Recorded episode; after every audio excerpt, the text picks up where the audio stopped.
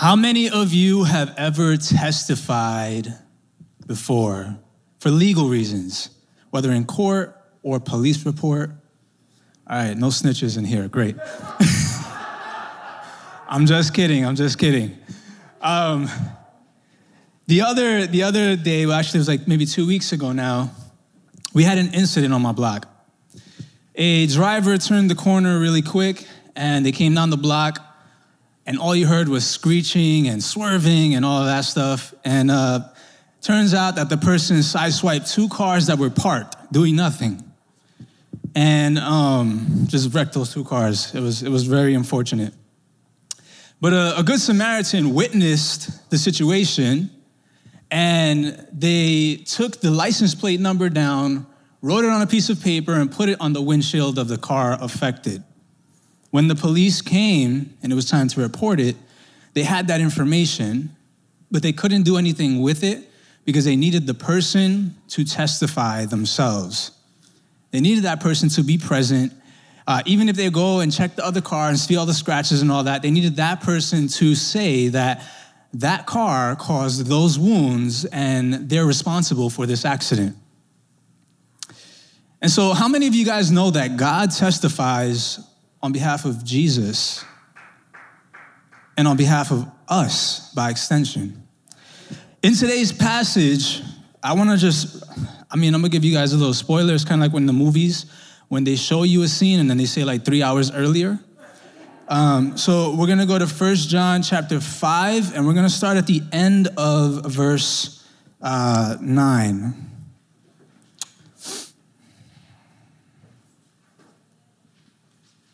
Right. Pray this music stand stays, holds up. And so at the end of verse 9, it says this. For this is the testimony of God that he has borne concerning his Son. Whoever believes in the Son of God has the testimony in himself. Whoever does not believe God has made him a liar because he has not believed in the testimony that God has borne concerning his Son. And this is the testimony, verse 11, that God gave us eternal life, and this life is in his Son. Church, I want to ask us a question. If you're here under the sound of my voice, whether you're online or here in person, do you have the Son? If God were to testify in a courtroom about you, what would he say? Would he say that what happened in Jesus applies to you because you have him? Or would he testify that you have calling him a liar and that you don't have the Son? Let's read the whole passage here. We're going to be in 1 John chapter 5, verses 6 through 13. This is he who came by water and blood, Jesus Christ. Not by the water only, but by the water and the blood. And the Spirit is the one who testifies, because the Spirit is the truth. For there are three that testify the Spirit and the water and the blood, and these three agree. If we receive the testimony of men, the testimony of God is greater, for this is the testimony of God that he has borne concerning his Son. Whoever believes in the Son of God has the testimony in himself. Whoever does not believe God has made him a liar, because he has not believed in the testimony that God has borne concerning his Son. And this is the testimony that God gave us eternal life, and this life is in his Son. Whoever has the Son has life. Whoever does not have the Son of God does not have life. 13, I write this. I write these things to you who believe in the name of the Son of God, that you may know that you have eternal life. Church, my hope for us today is that we can walk away from here knowing that we can confidently believe God's testimony of the work of Christ, which offers eternal life.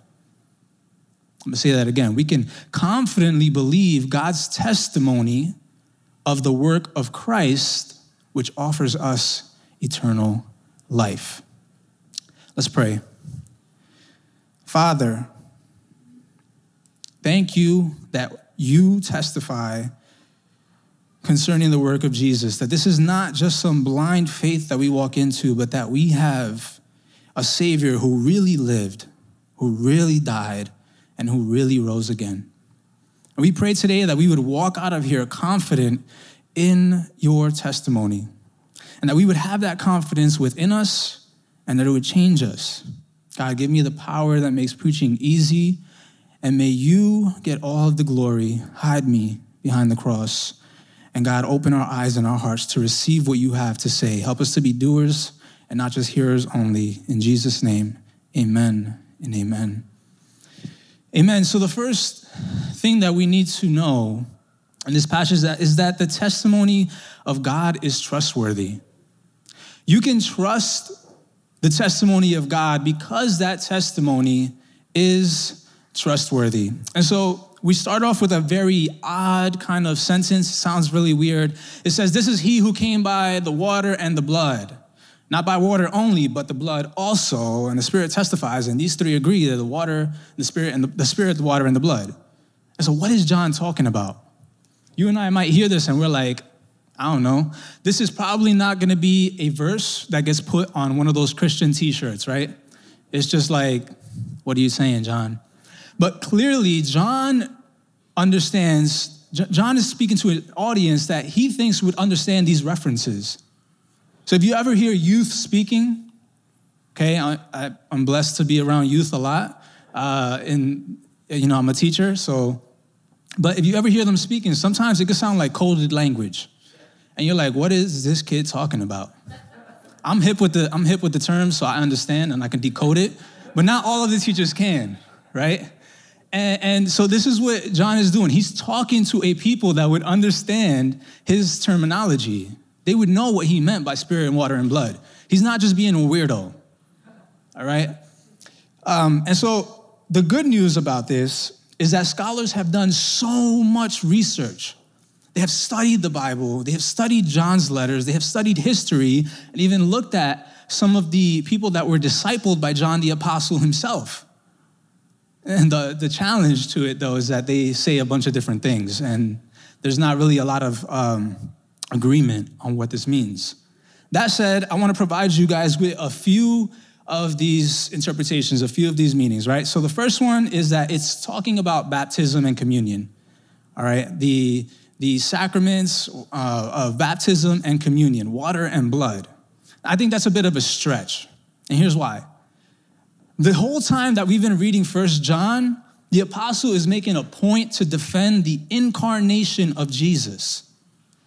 That God, the Son, has become a human being. He's t- taken on flesh and dwelt among us. Now, today we have a problem with seeing Jesus as God, but back then they couldn't see God taking on flesh and becoming a human. That was just weird to them. And they, this is what the secessionists, the people who have broken away from the church, were getting hung up on and we're speaking about. And so I don't believe baptism and communion is really a strong one. The next one is that this is a reference to John 19 34, where in Jesus' crucifixion, to make sure that he had actually died, they take a spear and put it right under his rib cage, right? And it shows that water and blood flowed out from his side. And what the writer would have been doing was stating a medical reason to say Jesus really died, right? So there was no way that this man faked his death and then fabricated this identity of like he was resurrected. No, he really died. Romans were very good at killing people. Crucifixion was very sure way to die, and they, they proved that. Um, and while this this interpretation has the benefit of having the text next to it of John uh, 19 34, I still think it's not exactly quite fitting all of the criteria within this passage. There's another one that's, that looks at these references of water and blood as water being spirit, referencing his godness, and blood being a reference to his flesh, right? That he had blood running through him. So he was both God and man. And I think this is a stronger interpretation, but yet it's not the one that I land at um, because it says that through these three testimonies that God is testifying. And so I wanted to, I, landed at this last one here. all right? Which is that John is basically refuting the, the person Cerinthus, or the Cerinthians. There's these people who believed in this man named Cerinthus who had broken away from the church, and what he was preaching was that Jesus was a man. He was born of Mary and Joseph like any other human being. But that upon his baptism, the Christ entered him. So they, there's a reason why John says Jesus Christ. He's, he's combining these two terms. But he's saying, they were saying Jesus was a regular human and the Christ was somebody that came during his baptism but left before his crucifixion because they just couldn't fathom God coming to die for human beings. And so, what I believe is that this is a reference when, when John says water and blood, what he's doing, he's referencing water, the baptism of Jesus, saying that God was upon him there, and God does testify in the baptism of Jesus. But then he's also referencing that the, at the crucifixion, that Jesus was also the blood, not the water only, but by blood as well. That's why there's an emphasis on that point. And so that's what we're gonna look at. In verse 6, at the end of verse 6, it says that, and the Spirit is the one who testifies because the Spirit is the truth. And so, one of the clearest of the three that testify is the identity of the Spirit.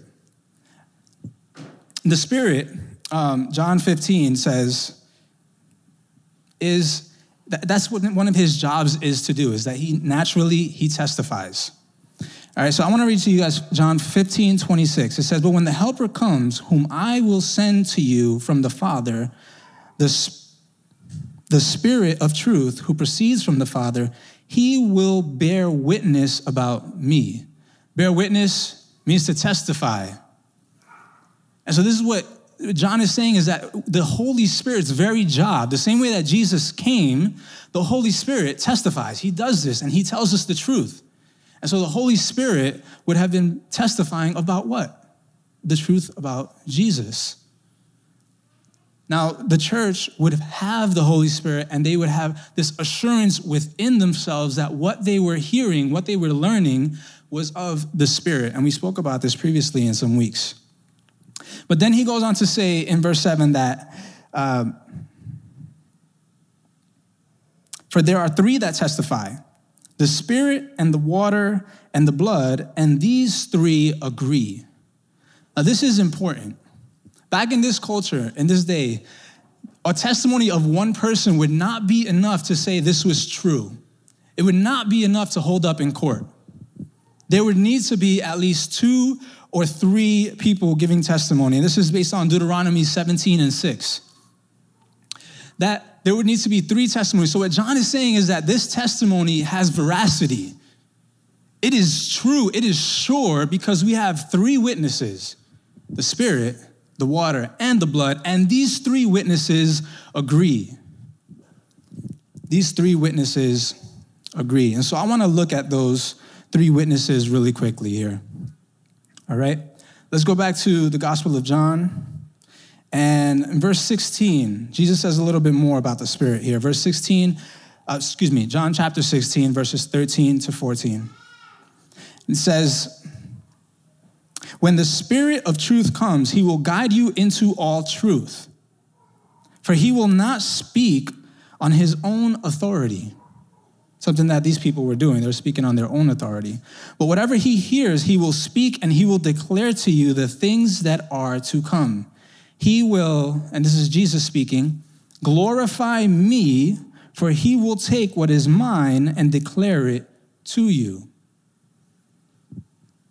So the Spirit testifies of Jesus. That is the very job of the Spirit in us, is to testify to Him, to glorify Jesus, to open up our eyes to see Jesus, and to receive the truth of what He has done for us.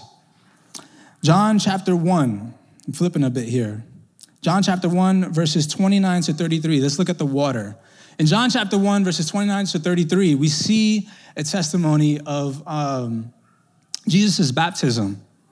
And here's what it says The next day, he saw Jesus. So, real quick, there's a few Johns in the Bible. So many Johns that one of them actually goes by the name Mark. Um, so he was just like, just call me Mark, fam. Like, this is a, there's a bunch of Johns. But this dude is John the Baptist, who was also Jesus' cousin. He's John the Baptist not because he was Baptist as opposed to like Pentecostal or anything like that. He is John the Baptist because he literally was baptizing people. Okay? And so this is where we get into here. The next day, he saw Jesus coming toward him, John, and said, Behold, the Lamb of God who takes away the sin of the world. It's a reference to uh, Jesus' death, Lamb of God, to his sacrificial death on our behalf. Then again, but keep reading. It says, This is he of whom I said, After me comes a man who ranks before me because he was before me. I myself did not know him, but for this purpose I came baptizing with water that he might be revealed to Israel. So, this is what John is saying. John is doing something very odd. Okay? He is baptizing people of Israel, the, the covenant nation of God. All right? He's saying, you guys need to repent as well, and you guys need to be prepared for the coming Messiah. And so he says, And John bore witness, I saw the Spirit descend from heaven like a dove, and it remained on him. I myself did not know him, but he who sent me to baptize with water to me, he on whom you see the Spirit descend and remain. This is he who baptized with the Holy Spirit. And I have seen and have borne witness that this is the Son of God. Literally, in other accounts, what we see is that the, the, the sky opens up and we see, we hear the very voice of God. God testifying that this is my son in whom I am well pleased. So he comes in spirit and in water and blood. The last one is the blood. And I'm going to go to the Gospel of Matthew, verse 27 to 45 for this one. All right? Stick with me here.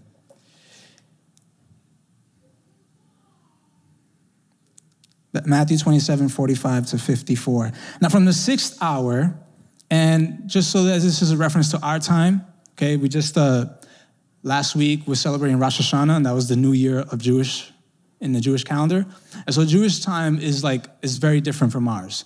So when it says the sixth hour, what they're talking about is noon. That's important because what I'm about to say is going to be it's, it's just is weird. It's different. All right. So behold, uh, and now from the sixth hour there was darkness over all the land. At noon, when it's supposed to be brightest out, is dark. Hmm. Very strange. And and and this is this is something like like Matthew was writing this gospel in a time when people who were reading it would have been like, yeah, I was there for that. I was there for that. It's like saying 9 11, right? And some of us who are alive for 9 11 making claims about 9 11, and we were able to say, yeah, you know what? That's true. I remember that. I was there. He wouldn't be able to fabricate this idea up. And so he says that there was darkness over all the land. You'd remember something like that. 12 o'clock, and you just see, you know, just blackness in the sky. Like, that's weird. And so it says, and about the ninth hour, Jesus cried out with a loud voice, saying, Eli, Eli, lama sabachthani. That is, my God, my God, why have you forsaken me?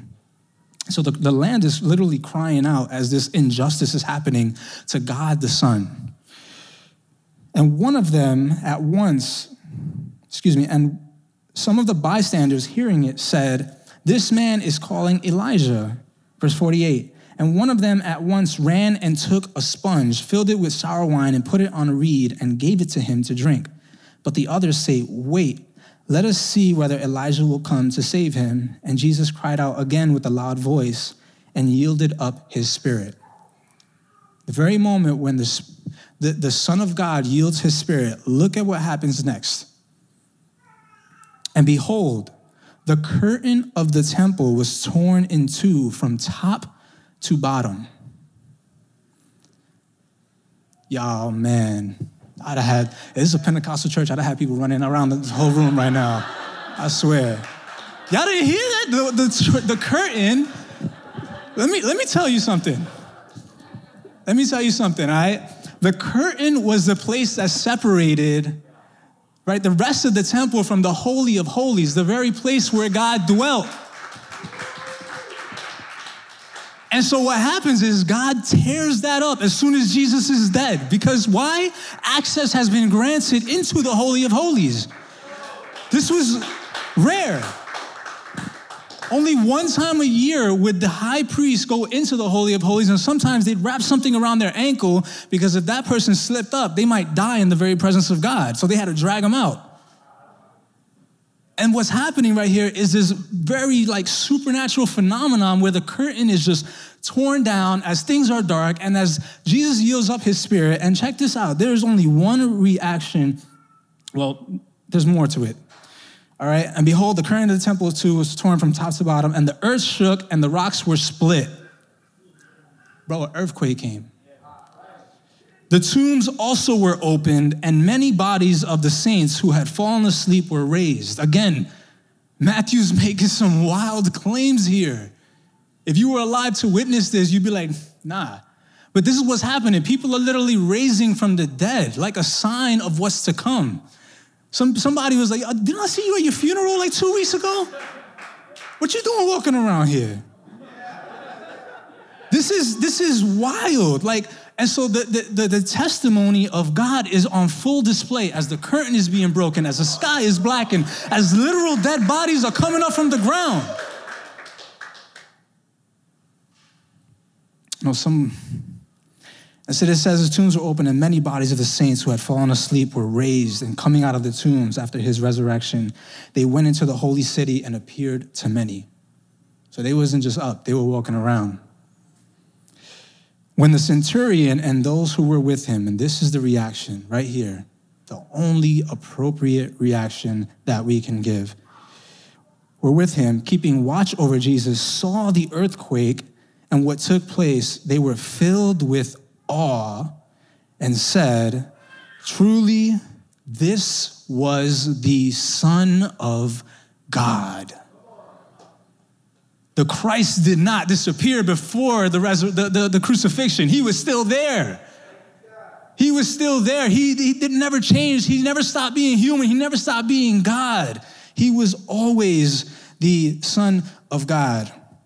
Now, there's a, there's a secondary kind of like illusion here when John says, This is he who came by water and uh, by spirit, water, and blood, where he, he, he's likely referring to an Old Testament uh, um, image here, right? Where in Exodus and Leviticus, you can read about it. When the high priest was ordained, what would happen was they would cleanse themselves with water, they would sacrifice the lamb, and they'd be sprinkled with some blood. And then they would be anointed with oil, which represented the very presence of the Spirit upon them spirit, water, and blood. And so this is a reference to Jesus, who is our very great high priest. He is the one that fulfills all righteousness at his baptism in his life. He is the one that atones for our very sin on the cross and breaks the curtain in two. He is the one that gives us access into the throne room of God. And so you cannot deny the incarnation of Jesus Christ because in doing so, in doing so, you deny the very act of salvation. In order for Jesus to save us, he had to become a human. According to Romans 5, he had to, uh, uh, um, it was by Adam that we all fell. And so another man had to reverse the curse. And Jesus comes through, and what he does, is he takes on humanity, and he never leaves his godness.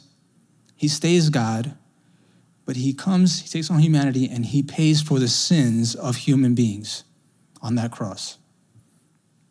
This is a very challenge to our society because we, we, we want to, you know, be gods, essentially. Like, you can see this in our culture with the Falcon or, or the Winter Soldier. When you look at uh, Winter, yeah, I'm, I'm messing up the title. But the super soldier, right? The super soldier is basically this man who becomes God. And so that's what that's this challenge that we have had to face throughout all of history is men trying to become God, men trying to like be God. But Jesus wasn't a man who became God. Like Cerinthus was teaching that the Christ was anointed on him at his baptism. Jesus was God who took on humanity and became a man. And that is significant. Because as we'll read in verses 12 and 13, in 1 John 5, verses, back in 1 John 5, verses 12 and 13, it says that Actually, let's start at 11. And this is the testimony that God gave us eternal life, and this life is in his Son. Whoever has the Son has life. Whoever does not have the Son does not have life. And so here's my question again to all of us Do you have the Son? You got to think about that. Do you have the Son? Denying the Son has grave consequences. Because as this passage says, that if we do not have the Son, we do not have life. We do not have life. There are at least three ways, three common ways that I've uh, that we can deny the Son. We can deny Him by believing that you can work your way to God. And that's exactly what Cerinthus was doing here, right? He didn't want to believe that God had come to man. He wanted to, to, to, to feel like they could then, you know, aspire to be like Jesus, who joined the ranks of gods. They wanted to like reach God, but that is impossible, family. Impossible. The standard where God is is far higher than where we are. And so the only way for us to be reconciled to God is for God to come down to us. You can deny him by focusing on yourself, your sinfulness. And so this is this, this, this sounds like this. There is no way God would come to bring me eternal life. There's no way. Listen, there is a way. And yeah, it wasn't because of the, the worth that you and I inherently have, but it was because of God's rich mercy, and love which he lavishly poured on us. Here's the last one. Another way you can deny. He, he can come to earth, but he better not expect anything of me. Yeah, God could take on flesh, but that better not have no, that better not be changing up my life. I'm still in charge. I'm still in control here.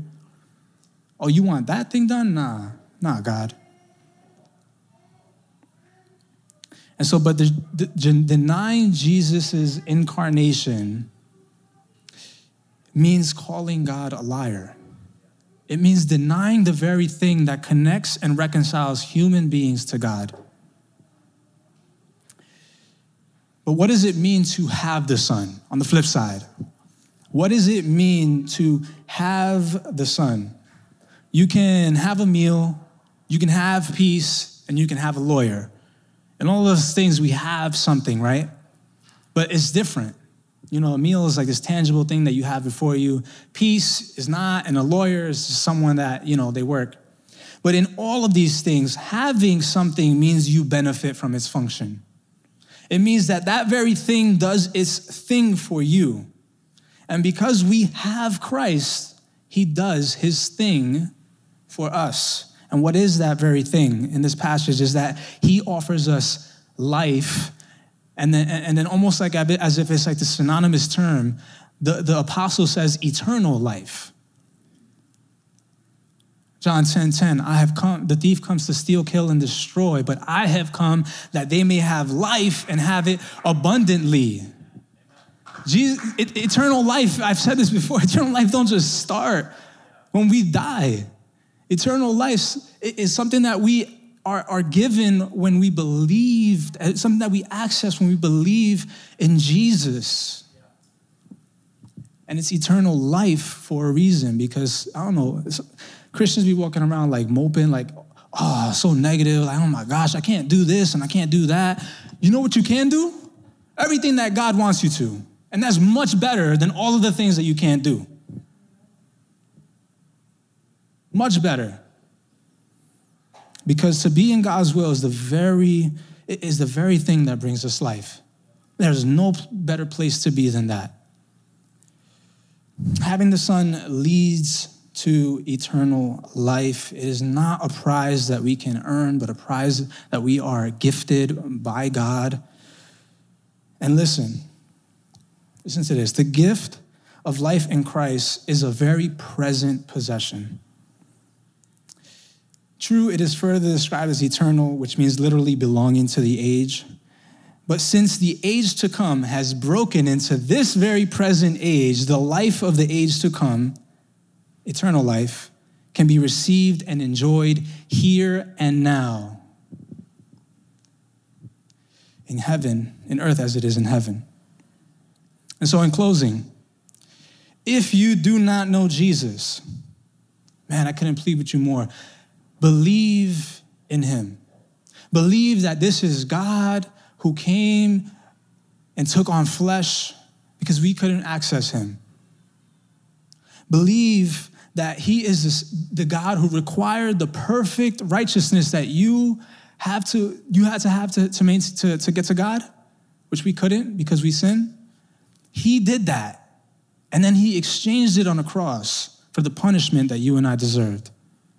He is the very God who is redeeming all things the God who is breaking eternity into the here and now. If you have the Son, you have life. You have life. You waiting for something like you're waiting to like, you know, just, but you have life right here and right now in Jesus. And be encouraged by this. You do not follow a blind faith. But we have a faith that is based on the evidence of a sure testimony, and that is the very testimony of God. God breaking into our time, our space, and showing himself in a very real and authentic way. Finally, you have access, confident access, because of the work of Christ. And so this, is, this should embolden your prayer lives. This should embolden your faith that as you walk, that, that God is with you. You have access to the God of the universe. And then finally, you can be a faithful witness. The Spirit is the one who makes this testimony clear and puts it within all of us. And so be, be faithful in the people that you talk to. Understand that there is a power that is far greater than you that is at work that it is not your job to convince someone, but it is your job to be faithful. Father, thank you that Jesus came, spirit, water, and blood. I pray that today, that as you are calling someone and impressing on their hearts to receive you, Lord, that they would be open God, that there would be no fear, but Lord, that they would receive eternal life, knowing that whatever they lose is nothing in comparison to what we gain in you. God, I pray for your church. I pray that we would walk around with confidence because what we believe is not just some, you know, just blind faith, but it is something that is backed with evidence and your testimony. Thank you for what Christ has done on the cross. We pray that we would be confident as we share your message with others. And Lord, that your testimony would rise within us so that we can confidently know that you are ours and we are yours. In Jesus' name, amen.